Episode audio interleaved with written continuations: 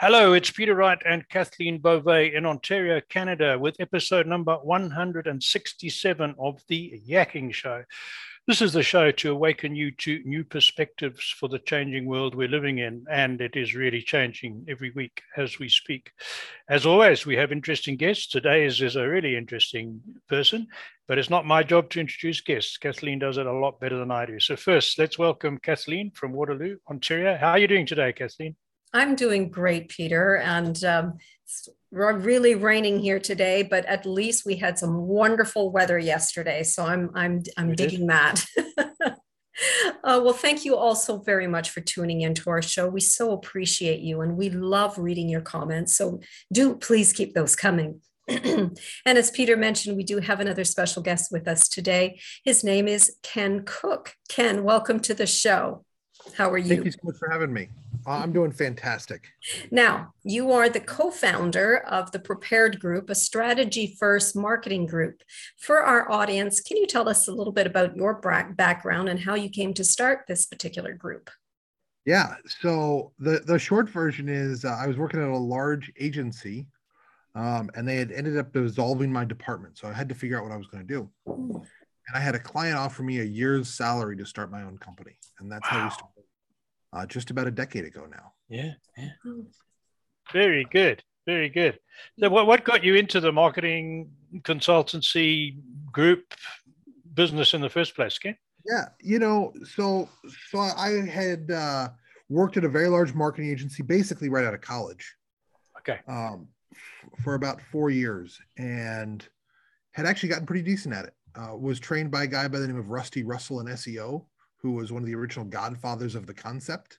Mm-hmm. Uh, he started doing it in the early 90s with companies like Disney and AT&T and some others.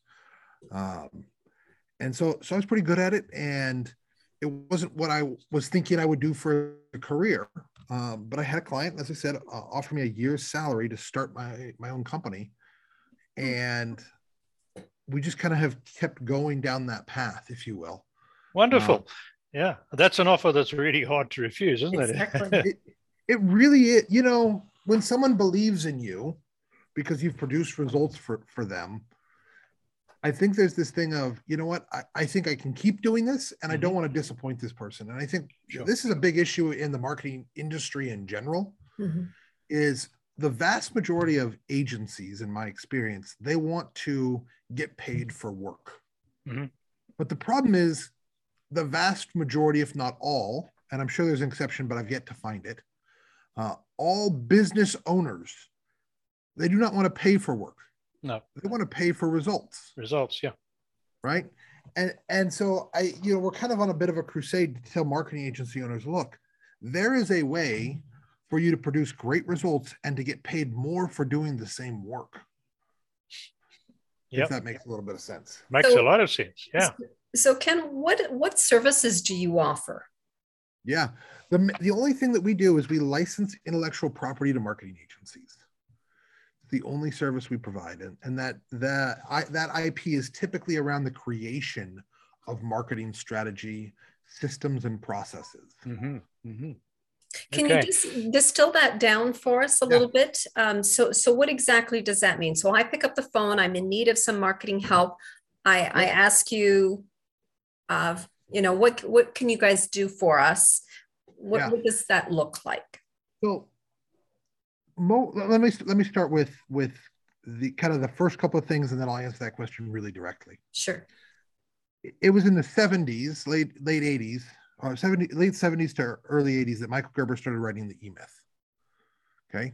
And in Gerber's E Myth, he basically lays out this argument that says the heartbeat of small business and really of all business, of all organization, is systems and processes. Right. And he quotes this mm-hmm. really important phrase you've got to work on your business, mm-hmm. not simply in your business. Okay. Mm-hmm. We're all familiar with that. Mm-hmm.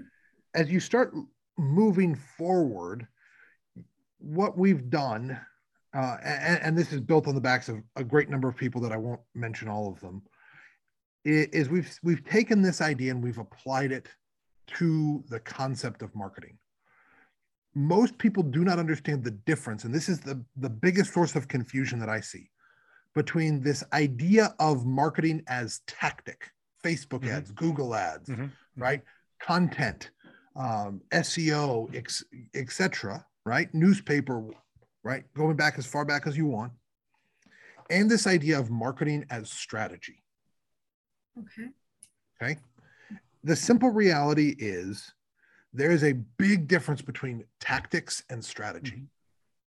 And the problem that most businesses face today is that they are hiring tactics without strategy. Yep. Okay. I see that. It was it was Sun Tzu in the Art of War who said, "The general who makes many plans wins. Mhm. It's the general who makes few plans who loses." But but what happens today in the marketing world, if you will, is some guy cold calls somebody, right? Runs a Facebook ad for somebody, and gets on the phone and somehow sells them a service called marketing.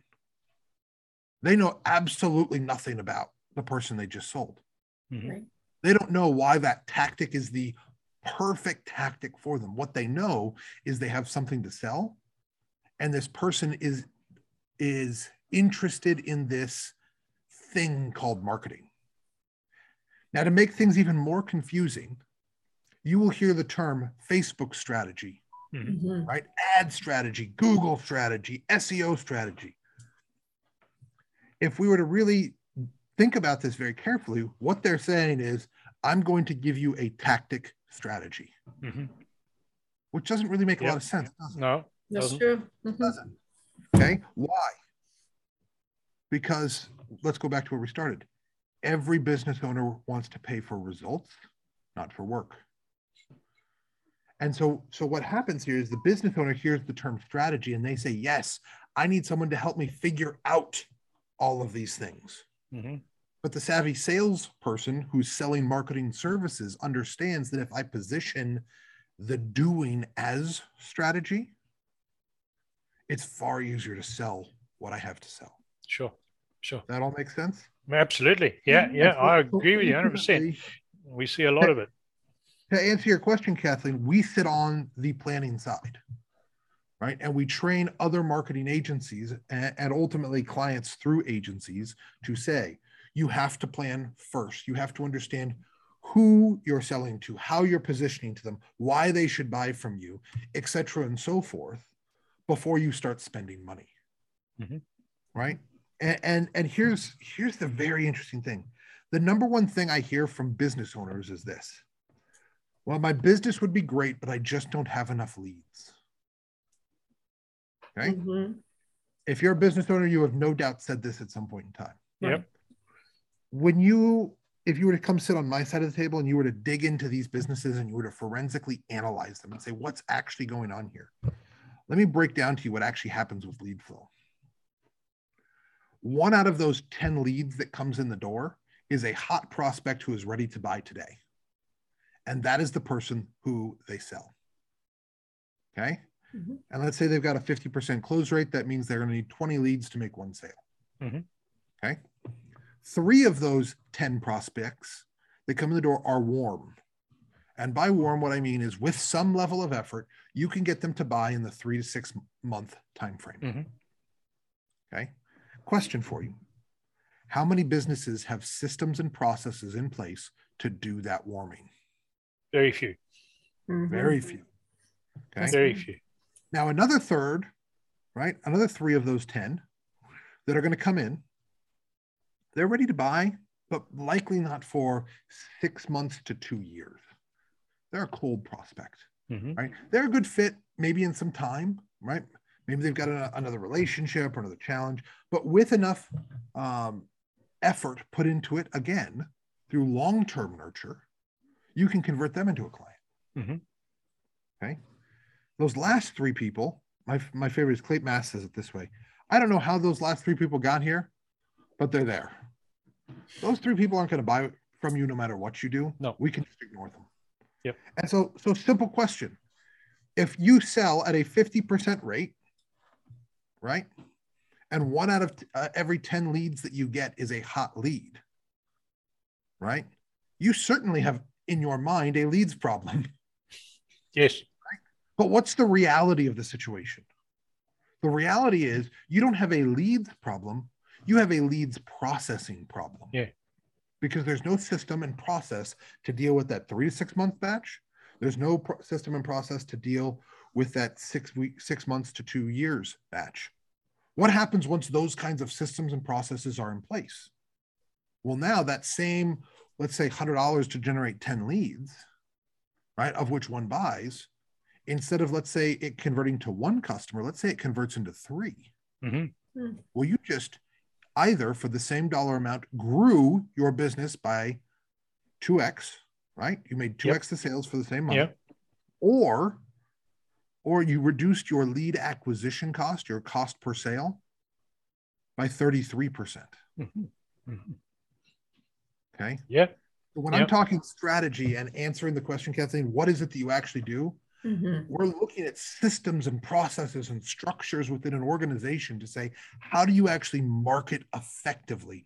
Not necessarily first, where should I market? Or Mhm. how should I market? Those are qu- important questions, but those are down the road questions. Sure, sure, sure. And and I got to say, and with the technology we have available today compared to 20, 30 years ago, it's not that difficult from the technical point to keep track of those people who are only going to be ready to buy in two years' time or six months' time, right? Right. Well, I- you I know, just- is the direct mail industry, Mhm. right? Going back to Claude Hopkins in the 1900s, Yep. keeping track of this. That's right. Technology makes it faster, but we've been able to do this for a very long time. Sure, sure. I, I just had a beautiful example of exactly what you're talking about. Um, a, a woman sent me an email the other day and said, You know, I haven't heard from you since my last email. I'd like you to try the service. And I thought, last email? But she'd sent the previous email she, she had sent to me. And I looked back and it was six months ago. And she said, Then I wrote you a year ago and you haven't responded. So I just thought I'd tell you once more about our product. So she's been sent me three emails, only three, over the course of two years. And the third one was sufficiently good. And the fact that she followed up, I was intrigued enough to go and look at that product and have taken a trial on it, right? So there's a prime example. But that's one out of, I don't know how many hundred sales emails I get a year that um, took that trouble. So I got a question for you. You talk on, on um, you mentioned a phrase, a predictable revenue framework to help your clients succeed. So can you tell our audience a little bit more about that? Yeah. So, so here's the idea: is there has to be a roadmap. Mm-hmm. Okay, there has to be a roadmap when we're creating systems and processes.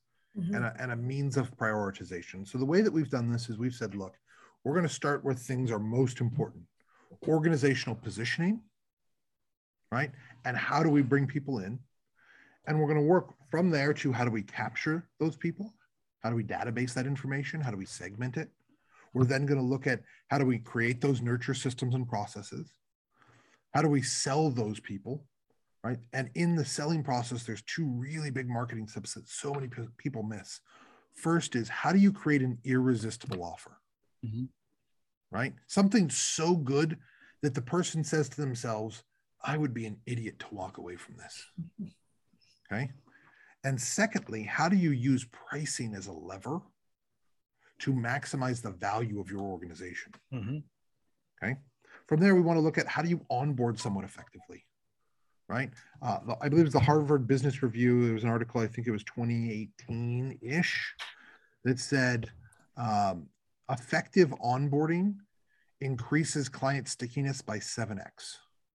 Wow. Ooh. Seven. And I Seven. really, I, I really want you to think about this. I want you to imagine that you've gone through a selling process with somebody. Okay. Anybody, pick, pick who it is. It's taken you, let's say, a month to go through and finally decide you're going to buy from this person. Okay. You write them a check and you hear nothing. Now, on their side, they're busy working, but you hear nothing. Mhm. A week goes by, nothing. Two weeks go by, nothing. You're starting to feel maybe I've made a mistake. It doesn't matter the quality of work that they're starting to produce on their side Right. because the experience that you have, to quote the great Peter Shankman, is crap. Mhm. Most Americans are used to being treated like crap. And the reality is that simply by going one step above that, you can win in this marketplace. And that's why the next piece of this is what we like to call surprise, delight, and wow. In other words, how is it that you can take this person and make them feel meaningfully valued by you. Right. Because they are meaningfully valued by you. Mm-hmm. Right. Right. How many people that you do business with actually care about you? Okay. From there, we're looking at upsell, right? Which Mhm. is not just upsell, but it's cross sell, it's continuity, it's all of these other things. In other words, what do they need next? And this is not a how do I make the most money possible? But notice the question what do they need next? Next. Yeah. Right. Imagine if every business you worked with Mhm. Wow. said, you know what would be best for you next is to go talk to, to that guy over there or to buy this from me or to go do this because I believe this is where you're going. Mhm. Mhm. And then finally, referrals, Right. right? Referrals are the lifeblood of business. For And sure. the simple reality is I, I really, I, I I asked, I've asked this question more than a thousand times, probably more than 2000 times in the past 10 years. And I want to ask you guys, okay? And I want you to think about the nature and importance of this question. Do you have a systematic, documented plan for extracting referrals from every customer? No. No. No one says no. No, no one says yes to this. Okay. But how many of us would say referrals are one of the most important things Mhm. that can happen for my business? But we don't take the time to do the strategic work to say, how do I garner those referrals? How do I pull them in from everybody? What would happen? Like, like Dropbox, I don't know if you guys know this. Dropbox, the reason Yep. Dropbox is what it is today is because they've obsessed about referrals. Yeah. That's Mhm. right. And paid paid customers for giving them referrals by Right. ex, extra storage capacity, right? Right. And so they looked at what would it take to get you as a person to give me another customer for free, Mhm. Right. right? Now, extra storage capacity in that time, but functionally free, Right. right? Now, really think about this. Their viral coefficient, their K quotient, as it's called, right? That number was two, which meant for every person that I brought in as a customer, I gained two more. Call me crazy, but that's a bit more effective than even COVID had spread. Yeah. That's Right? right. Like, yeah, like yeah, yeah. they, these guys infected the entire world so rapidly Mhm. Because they obsessed about this. And these are the kinds of systems and processes and structures that I argue if every business had these in place, Right. Yep. So imagine. You say that um, it's you mentioned in your website on your website that the use of tools, products, and programs are very important to the success uh, of a business. Can you tell our audience about some of those tools you would recommend? Absolutely. The first one right off the bat is you've got to have a killer uh, marketing automation CRM tool. Okay. The simple reality is if you don't have a machine following up for you, you will follow up inefficiently. Mhm. Period. Right. Now, most people say to me, but Ken, that's so impersonal. Okay. Here, here's my theory on automated communication. One, it doesn't have to be one way, but two, it's not impersonal. It's personal communication that's written to a person I just don't know yet.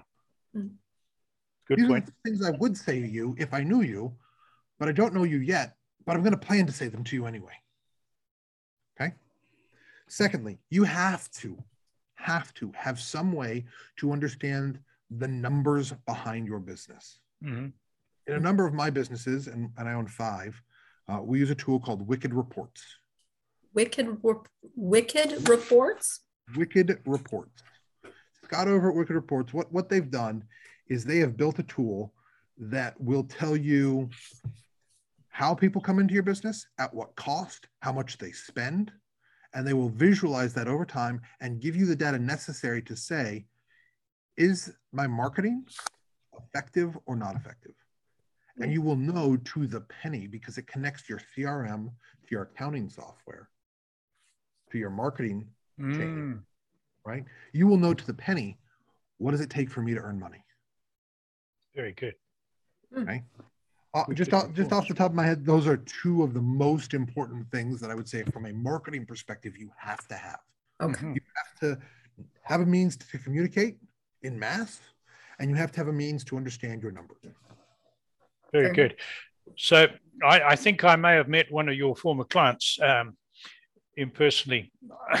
About 16 years ago, I've been a farmer a lot of my life. So 16 years ago, my wife bought me a Leatherman utility tool, which we couldn't get in Africa. You know what I'm talking about, right? Farmer hangs yeah. it on the belt. I've got a small one, pair of pliers. Okay, right. So it comes with a lifetime guarantee, right? Yep. So I was helping a, a dairy farmer friend out in the dairy barn, and the pipe clip was stuck, and I used the screwdriver on my tool incorrectly to try and lever something out, and I broke the blade. So I knew that was a lifetime guarantee. So I sent them an email and said, "Can you send me a new blade? I don't, I don't want to trouble you sending the thing back to you. I'll put it on." They said, "No, no, no. We we guarantee our tools, but we want to do the repair. All it's going to cost you is mailing it to us. We'll mail it back free of charge. Now, I'd had this thing for 15 years, right? And they were really on the ball. They said, This is what you do. This is how you pack it. This is where you send it. And, and I had to send it somewhere in Canada. Didn't even have to send it to the States. They have a collection place here. And they said, It'll take three or four weeks. And they said, If it's irreparable, can we send you a new one or is it a, an emotional attachment? I said, well, I think it's repairable. I'd like this one back, but if not, sure. And sure enough, three or four weeks later, beautifully packaged, back came my tool with a new screwdriver blade, the knife blade correctly sharpened, the whole thing cleaned up, beautiful condition. And I think this is an item that costs 40, 50, 60 bucks or something. It's not like a car, right? And they took all that trouble. Um, so they, there was, I was really impressed with that. So I think that's a company that does some of what you're talking about. That's that's precisely like like like Kathleen. I really hope you saw this do you see do you see the smile on his face? Yes. And did you hear him communicate to us? I can't believe that for fifty dollars someone gave a damn about me. Mm. Yeah, that's exactly. And, and, and just point, to finish right? that, somebody actually cared cared. Yeah, right. But to yeah. finish that, so if I want to buy a male acquaintance or if my son needs a new one, I'm not going to buy anything but a Leatherman, right? If someone says to me, "Oh, I like your tool. Where should I get one?" I say, "Leatherman." You can only choose a Leatherman. So that's a plug for Leatherman. Absolutely. And I don't mind giving them a plug. They deserve it. Let me tell you. You, so, you know, they're a local company here in Portland. I thought so. Right? I thought so. Yes. Yes. Yeah. Yeah. I seem to think they were in your part of the world. Yeah. They that's are, why I thought you might have you might have been advising them. no, no, they they're uh, they started long before us, long yeah. before us. But but that's you know one of the interesting things is we we talk about all of this kind of thing for small business the reality is there comes a point in the size and growth of a business where they set their culture. Yep. Okay. And and then things like that become the cultural norm. Right. Mm-hmm. right. True. Think, think about this with me for a second. Just just really think about this. I want you to imagine that apple had this process. And that at apple if you brought in your broken laptop they were going to take it they were going to package it up they were going to do whatever they could to fix it, and then they were going to send it back to you. Would anybody buy anything but an Apple computer? Exactly. Mm-hmm. No. No other no other company on the planet would ever sell another computer. Hey, you're right. Right. Okay. Right. If Samsung took your broken phone and the policy was uh, you come into whatever store that you bought it from, and we will that local store will give you a voucher to go repair the screen with a local provider, or you can mail it to us and we'll provide the screen for you. Would you ever buy another phone? Huh. Hmm. Right. Right. The simple reality is what it takes to win at business is actually caring about your customers. Mm-hmm. Right. Mm-hmm. Right. And if you can find a way, and and and this is the key, that care cannot be occasional. No. I've heard this a lot from people where the where you'll ask them, well, what happens if there's a problem? And the owner will say, well, if there's a problem and I'm there and I hear about it, I will XYZ. I want to contrast that with what made the Ritz Carlton the Ritz Carlton.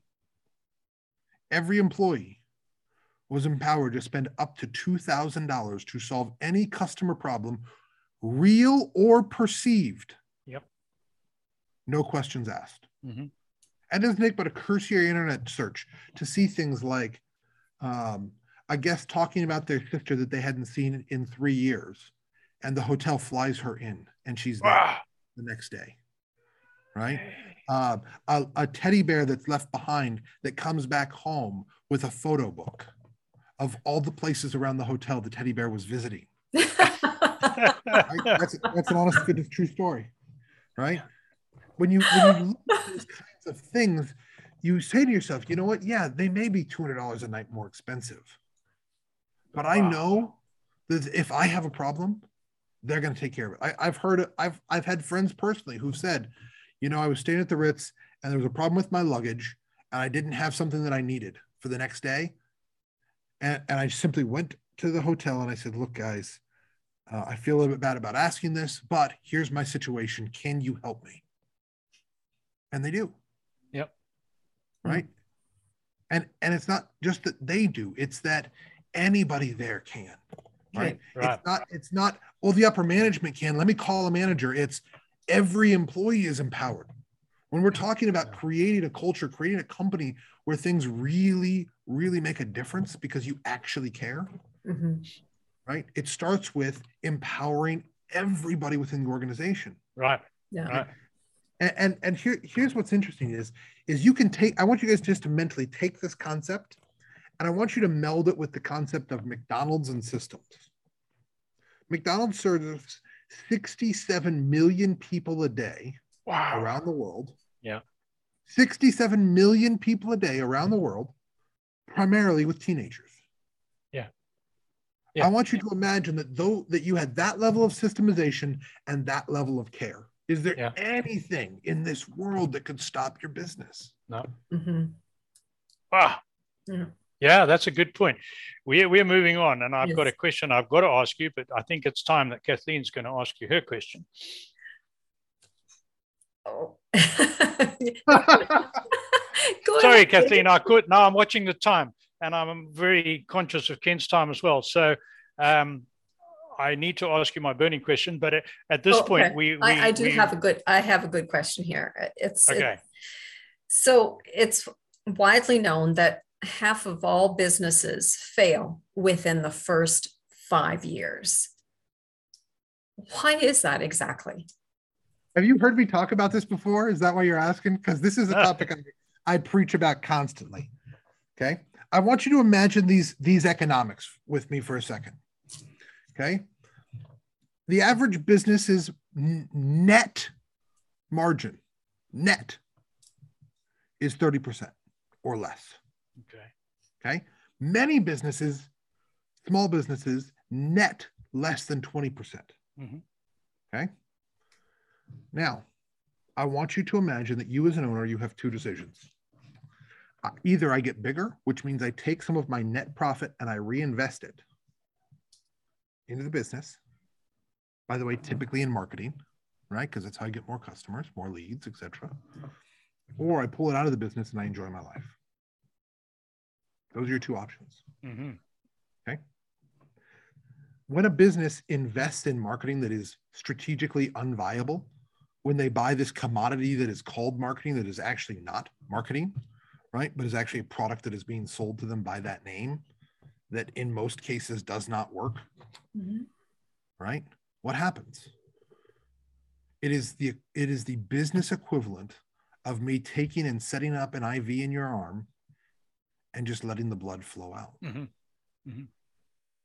Net profit is the lifeblood of businesses for two reasons. One is what keeps that owner driven. Right? If you mm-hmm. if you said, "Look, I'm going to keep doing this, but I'm not going to make any money at it." How many people are going to ultimately fail? But secondly, how many times do we invest dollars in marketing that bring no return? Yep. And ultimately cause a black hole into that business. Mm-hmm. So why do 50% of businesses fail? I don't believe it's because 50% of people have bad ideas. I don't believe it's because 50% of people have uh, an incapability of being an effective manager. I don't even believe it's because 50% of people um, are are ignorant as to the concept of business in general. They don't know how to make it work. Okay, I believe that the I believe that those are three contributing factors, mm-hmm. but I believe that the largest contributing factor is that people business owners are constantly putting mark money into marketing and receiving nothing back. Nothing mm. back, right. It was the great Peter Drucker who said, business is marketing and innovation. Everything else is cost. Yep. It is. Well, what happens? Yeah.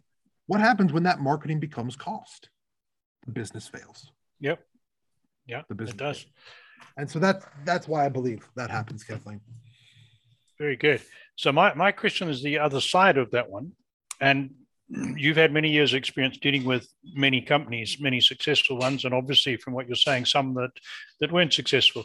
So if you're looking at the, the owners, leaders, managers in those businesses that drive them to success or failure, is there one key characteristic, habit, trait, some personal thing that differentiates the successful from the ones who don't make it? Yes, absolutely, unequivocally yes. Successful leaders are constantly learning. Right. The average fortune level CEO reads 65 books a year. In the past really? five in the past 5 years, that number has increased from 60. Wow.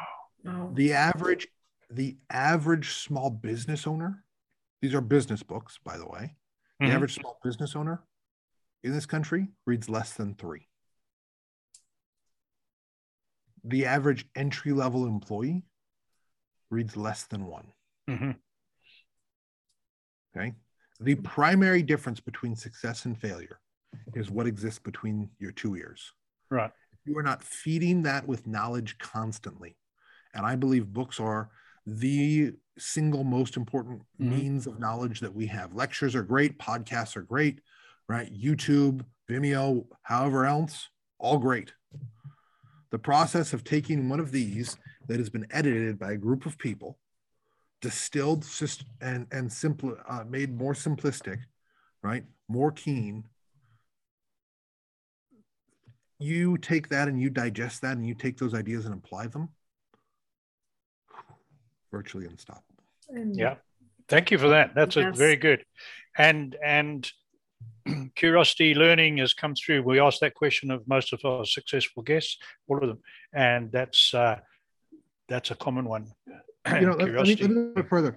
I, yeah. I, I first when I when I majored in philosophy in college, and I tell people uh, uh, Derrida killed my love for reading because when you have to read pages and pages of partially translated French about French politics to understand a philosophical idea, reading no longer becomes fun.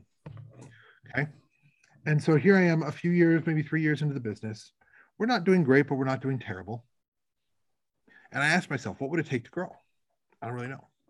I hear an interview with Condoleezza Rice, mm-hmm. and she said every time George Bush saw me, he asked me what I was reading, and the expectation was that it was always something new.